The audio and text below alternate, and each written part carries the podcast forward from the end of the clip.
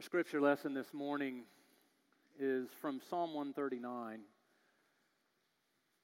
And my thought to you as I read these words, it's a piece of that psalm. My thought to you is that as you hear the words that I share with you, may you receive them in a, may you think about how they intersect with your own life and where you are in it. O oh Lord, you have searched me and known me. You know when I sit down and when I rise up. You discern my thoughts from far away. you search out my path and my lying down, and are acquainted with all my ways. Even before a word is on my tongue, O Lord, you know it completely. You hem me in behind and before, and lay your hand upon me. Such knowledge is too wonderful for me. It's so high, I cannot attain it. Where can I go from your spirit? Where can I flee from your presence? If I ascend to heaven, you are there. If I make my bed in Sheol, you are there. If I take the wings of the morning and settle at the farthest limits of the sea, even there your hand shall lead me. Your right hand shall hold me fast. This is the word of the Lord. Join me in a prayer.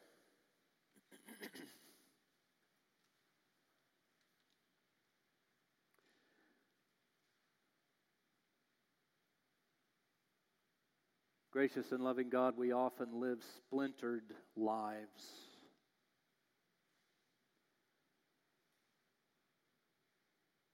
Distant, disconnected. Help us to hear the words of the psalmist. May they fall upon us like a fresh new season in our life.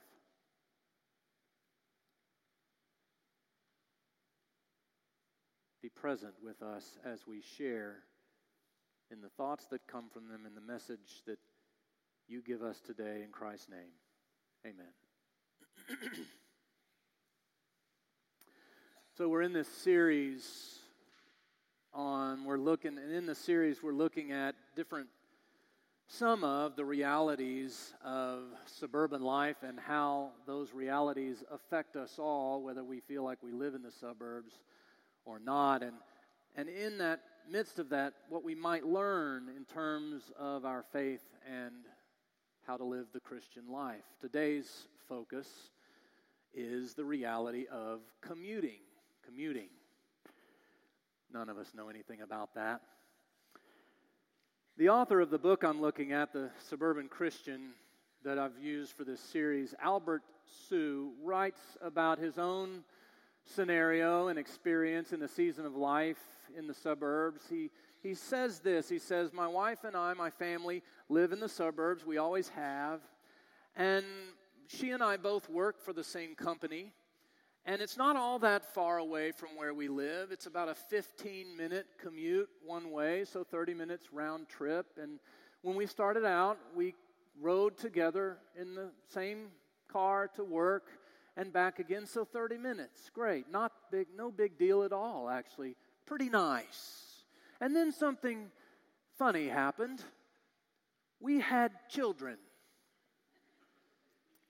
a baby boy, and we love him. But of course, with that, along comes a schedule change and a, how are we going to accommodate this wonderful new life in our family? And we talked about it and discussed it, and we talked to the people we work for at the company, and it turns out that her job could have she could do a little bit less. It didn't quite need all the time she was giving to it. So she dropped down to 20 hours a week, and my job would allow me to do some work at home in the afternoons and all. So we traded places back and forth each day. I would go into work, and then at lunch I would come home, and she'd jump in the car. I'd almost leave it running, and she'd just hop right in and go to work and come back again that evening. Not all that bad, but our commute time had now doubled Costs went up, but at least we didn't need childcare and someone could always be home with our boy and we would get some time. That lasted for about a year and a half, as I recall, and then her job needed her to give more to it. She loves her work, as do I, and so that was a priority. So she increased her hours, and my job needed me to be in the office all day. So now we needed to find a sitter. And we found one, a wonderful person who lived 10 miles in the wrong direction. So now I'm going to work in the mornings, and at lunchtime, my wife hops in the car or just before lunch and rushes out 20 minutes out beyond in the wrong way, away from work, to drop our son off at the sitter, and then turns right back around and drives now 40 minutes to work to be there in the afternoon. And in the evenings, I come home for work, and what's now an hour commute in rush hour traffic to the city sitter's house to pick up our son, turn around, and come back home where my wife meets us at some point in the evening if the day is ideal. What started off as a 30 minute commute now has become two and a half hours. Our time had quintupled. I found myself, he reflects, sitting in rush hour traffic asking the question is this the way it's supposed to be? I wonder what God has to say about this stuff, if God even cares about that stuff at all. Isn't there a better way? Interestingly enough, I listen to that schedule and I say, well, that actually sounds pretty simple compared to what I know many of you who have young children, particularly, in that season, and the schedules, the complexity of your schedules is mind boggling. I will admit, Google Calendar has saved my marriage. How you do it is beyond understanding. Why do you do it? Do you feel trapped by it? Years ago, Henry Ford was quoted as saying this.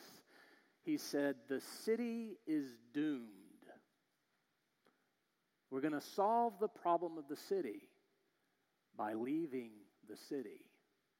And he was right particularly about one thing, and that's that we've left the city. As we said last week, over half of Americans now live in the suburbs. Now there's, of course, re-energy, re-energizing of the city, but that holds true still. Over half of us live in the suburbs, and our commute has become an average of somewhere between 45 minutes and an hour and a half, as studies have shown.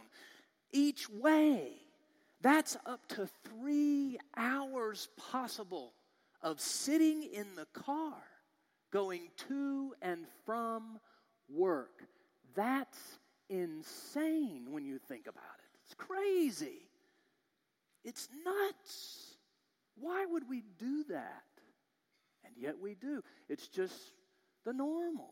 We don't even we don't even think about it. One suburbanite of Chicago was quoted as saying, "I really don't care how far I have to drive. I love my house."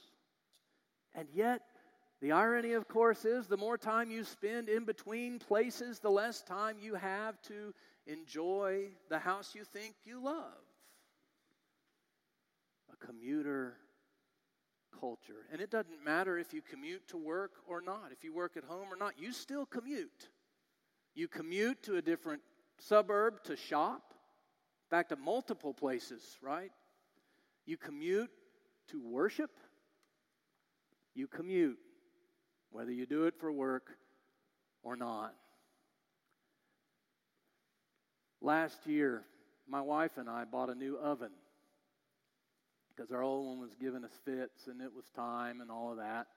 Guess where we bought the new oven? You know, you could in three guesses you could get it. Nebraska Mart. Yeah, I see some people. Yep. Oh yeah. That think about that is crazy. How many stores did we pass that could have sold us the same thing? But no, we felt called to the mothership. right? And we wanted to see the spectacle of it, and there it is. It is. You've never been, you know, maybe it's worth one shot, but it's but it just to say that, that doesn't make any sense whatsoever. And yet somehow it does. Why? Because we have a commuter mindset. No one in this room is immune to this. It affects us all. It's like original sin, it's just there.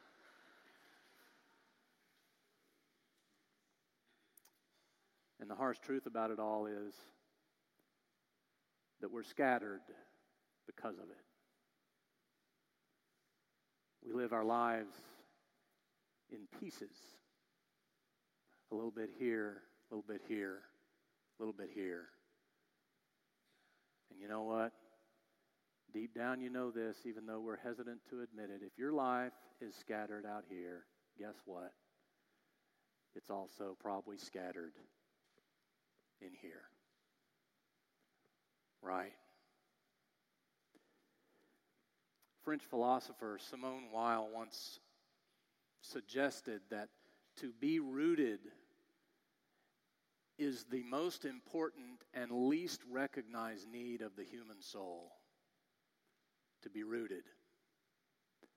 How do we become rooted in a scattered, commuter minded world? How do we do it? In his book, Bowling Alone, sociologist Robert Putnam made the argument that there's a direct correlation between commuting and community. In the book, he pulls out research that strongly shows, as he puts it, that every 10 additional minutes you add to your commute results in 10% less that you can give to your community. Basically, the longer the commute, the less the community. It's a direct correlation. So, the more we live in place after place after place after place, the less we are able to interact in those places. And as a result, the more fearful we become of one another, and the less likely we are willing to help one another.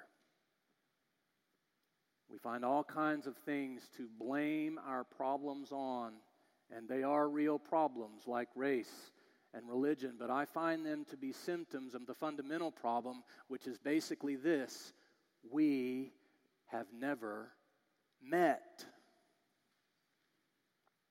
We've never met. Two weeks ago, I was on my way to main event in Plano on Central Expressway, you know, to pick up our youngest daughter from uh, a party, a birthday party.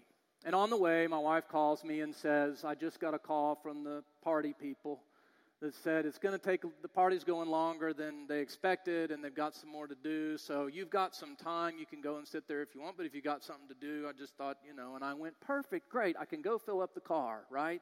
I can go do this as you know, a commuter life, your car's always empty because you never have time to fill it up. So it's empty. So great time. I have time to go fill up the car. I'm, I get to accomplish more. That's the commuter mindset. What can I do to accomplish more in the time I have? Great, this, you know, and that'll work out great. I'll get to go fill up the car. So I go up the front frontage road and about turn right on Spring Creek Parkway there, right where that gas station is across the railroad tracks and everything. And as I'm coming down the frontage road, I see this minivan. It's got his hazard lights on, right? Clearly, a, and a family that seems to be in need. And there, you know the inner dialogue I'm getting ready to share. We've all, we all have it, right? Maybe should I stop? Should I, you know, just because I'm a pastor doesn't mean I don't think that stuff just like you guys, right? should I stop? Do they need help? Oh, they'll be fine. They're fine. Someone will stop. So I keep going. You know, I've got to get gas. I'm, that's my plan. Get gas. I don't have time. Gas. So as I'm filling up my car, a young man comes up to me and he says, I'm sorry to bug you. I hope, but I was wondering if you might be able to help us.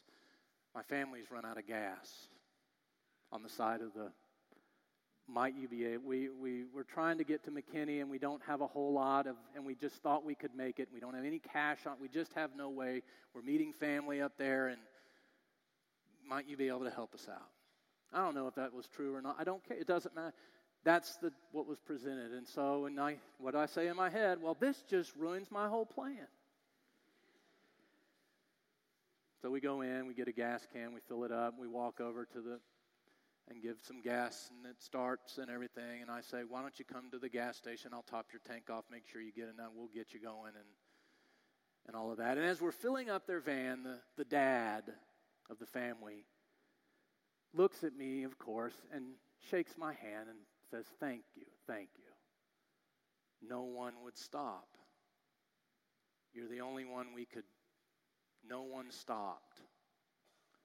I know we're strangers and no one knows us, and, but we just were in a bind. We just got caught and we just needed a little, and no one stopped. Thank you. And of course, I had, didn't have the nerve to say that I was one of the ones that passed by. I was convicted right there on the spot. We live in a commuter world with a commuter mindset that commutes right past each other. Now, it could be me, but I just can't quite picture Jesus doing that. I can't quite picture Jesus passing by someone in need with his hair blowing behind him because he's on his way rushing to the very next thing. I just, it just, that just doesn't seem to work. It also doesn't seem to work to picture Jesus sitting there in rush hour traffic beating his head against the steering wheel, although that one makes a little easier to, to think of, but I don't, I don't quite think that works either. I tend to picture Jesus as someone who will risk community over the commute. I picture Jesus in the same way that the psalmist who wrote our psalm this morning pictures God in this psalm that Professor James Mays calls one of the most personal, personal expressions of God you can find in all of Scripture. This psalm where it lifts up this strong foundation that says, Where can I go from your spirit? Where can I flee from your presence? If I go to the heavens, you're there. If I make my bed in the dark places, there you are. If I take to the wings of the morning and settle at the farthest reaches of the sea, even there your hand will lead me. I'd add one more to it. I'd say, if I commute back and forth and here and there to the point that my brain and my soul are about to explode, even there, your hand will hold me fast. You want to be centered in a commuter minded world? Listen to this psalm. The beauty of this particular psalm is you can pull it apart all you want. You can pull out your scholarly tweezers and pick at it and pick at it and put every letter, every word under a microscope. You can parse each piece of it, learn the Hebrew language till you're dead, to where you're translating it without thinking. You can do all of that. You can put translation after translation next to each other and compare them till you're blue in the face. It doesn't change the thing that this psalm presents to us, and that is that here we are given the fundamental reality that we are not rooted in a place but a person. A person. Our lives are centered in the personhood of God, who has revealed himself to us in Jesus Christ. The one who washes us in this water, speaks to us through this scripture, feeds us at this table one who says to us, Come, join me in the feast. At the beginning of this message, I said to you that if your life is scattered out here, then it's likely your life is scattered in here. Well, that's true, but the contrary is also true. If your life is centered and rooted in here, your life will be centered out here. That's why our lives are rooted in a person. The one who sits at this table and says, Come and learn from me, seek me, follow me, for where you go, I will be also. My challenge to you this week, my friends, is to change your thinking. Set aside your scattered, fragmented life and seek a person, learn from a person, follow a person, the one who sacrificed his own life so that our lives might be rooted in his. Christ our Lord. Amen.